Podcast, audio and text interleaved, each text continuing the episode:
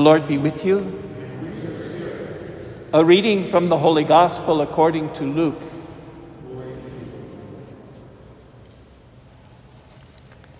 Since many have undertaken to compile a narrative of the events that have been fulfilled among us, just as those who were eyewitnesses from the beginning and ministers of the word have handed them down to us, I too have decided, after investigating everything accurately anew, to write it down in an orderly sequence for you, most excellent Theophilus, so that you may realize the certainty of the teachings you have received. Jesus returned to Galilee in the power of the Spirit, and news of him spread throughout the whole region. He taught in their synagogues and was praised by all. He came to Nazareth, where he had grown up, and went according to his custom into the synagogue on the Sabbath day. Jesus stood up to read and was handed a scroll of the prophet Isaiah. He unrolled the scroll and found the passage where it was written The Spirit of the Lord is upon me, because he has anointed me to bring glad tidings to the poor. He has sent me to proclaim liberty to captives and recovery of sight to the blind, to let the oppressed go free, and to proclaim a year acceptable to the Lord. Rolling up the scroll, Jesus handed it back to the attendant and sat down. And the eyes of all in the synagogue looked intently at him. Jesus said to them, Today, this scripture passage is fulfilled in your hearing. The gospel of the Lord. Praise to you, Lord Jesus Christ.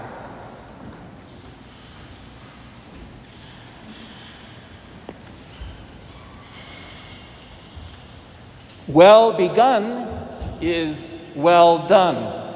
That little aphorism that's been around for probably centuries um, expresses a real truth that we know from all kinds of different parts of our lives. A sprinter in an Olympic race knows that he's got to get out of the blocks really, really fast if he has any chance of, of winning that race. And a builder, whether he's putting up a skyscraper or a barn, knows that if it's going to be a good building, he has to prepare, first of all, a great foundation, one that's solid and firm and, and square as can be. And of course, it's true also for messiahs. If they're going to save the world, they have to start out well. Well begun is well done. In the gospel today, we hear from the very, very beginning of Luke's gospel, a little bit of an introduction, and then we move into Jesus' life, his adult life, his ministry. And in these stories, Luke really, really wants to make it clear that Jesus is beginning well his ministry among us. That Jesus is really doing the right things, all the right things he needs to do if he's going to be acknowledged as the Messiah, as the Savior, indeed, as the very Son of God. So he has him go out, follow John the Baptist for a while, be baptized in the Jordan River, receive the gift of the Holy Spirit understand who he is, the very Son of the Father. He then goes out into the desert and experiences the terrible temptations there. These temptations against his vocation, to turn his vocation, his calling, his status as the very Son of the Father into something for himself. And then, after those 40 days in the desert, Luke has him beginning to actually preach, teach, and to do the great gifts, the great uh, acts of charity, of love of the Father for the sick and the poor, the homeless, those who are in need of God's mercy. and Luke says everything is going great so far. Everything is wonderful. Jesus has begun well his ministry among us. People are praising him. People are lauding him. People are saying, wow, this is really something. We have a new star on the stage of Israel, and we're all just thrilled about it. And this is precisely the problem. Because Jesus understands his vocation of service, of ministry, of being the Messiah, the very Son of the Father, not as something about himself. This isn't about me, he would say. When I touch someone and give them the gift of sight after being blind for a lifetime, that's not about me. I don't do that so people will go, oh, what a cool guy you are. I do it so that the man may see, and the man may return to life and may make a living and enjoy his family and his home. I do it for him. It's about him. And the same with the leper. I heal the leper so that he can be one with us again, so that he can be one with his family, so he can have a normal, gracious, gifted life, so that he can enjoy life again. It's about him, not about me. I don't heal the leper so people will say, Oh, what a great guy you are, Jesus of Nazareth. And certainly, I don't offer forgiveness to the sinner because it makes me look like a divinity here, like God Himself. I do it so the sinner might be free, might have a second chance, and might have an opportunity to begin again their life. That's why I do it. It's for them, not for me. So Jesus is already experiencing the tension of having people lauding him and praising him and saying, What a great guy you are. And in the midst of that, he wants to say, No. And, and he has a very specific way of saying, It's not about me. It's a risky decision he makes.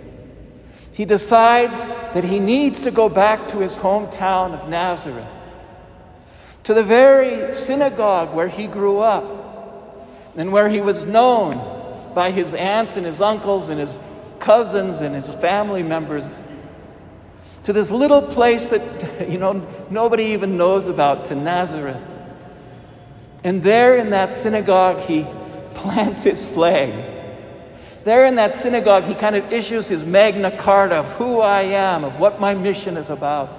There in that synagogue, he says to the people who are listening to him, in the most potent way possible, I am not your star. I am not here to gain glory for myself, and even maybe more importantly for you, to enjoy the reflected glory of, of who I am. I am here for the poor. I am here for the captives. I'm here for the oppressed. I'm here for the sick. I'm here for the lonely. I'm here for the sinner. He takes the beautiful words of the prophet Isaiah and he reads them aloud.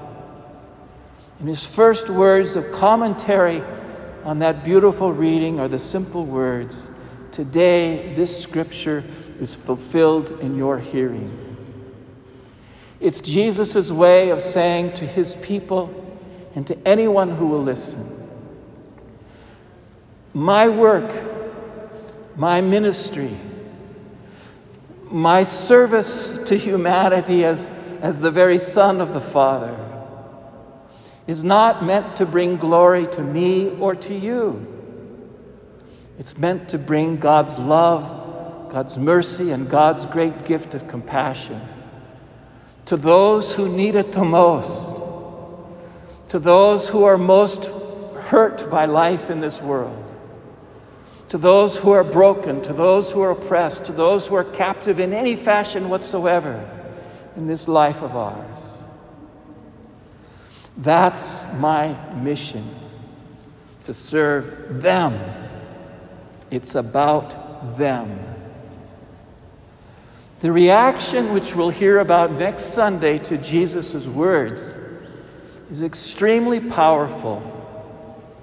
People don't like it because they wanted their star. They wanted the fame, they wanted the glory of Jesus to kind of redound upon them. He's our boy. We raised him. He's from Nazareth.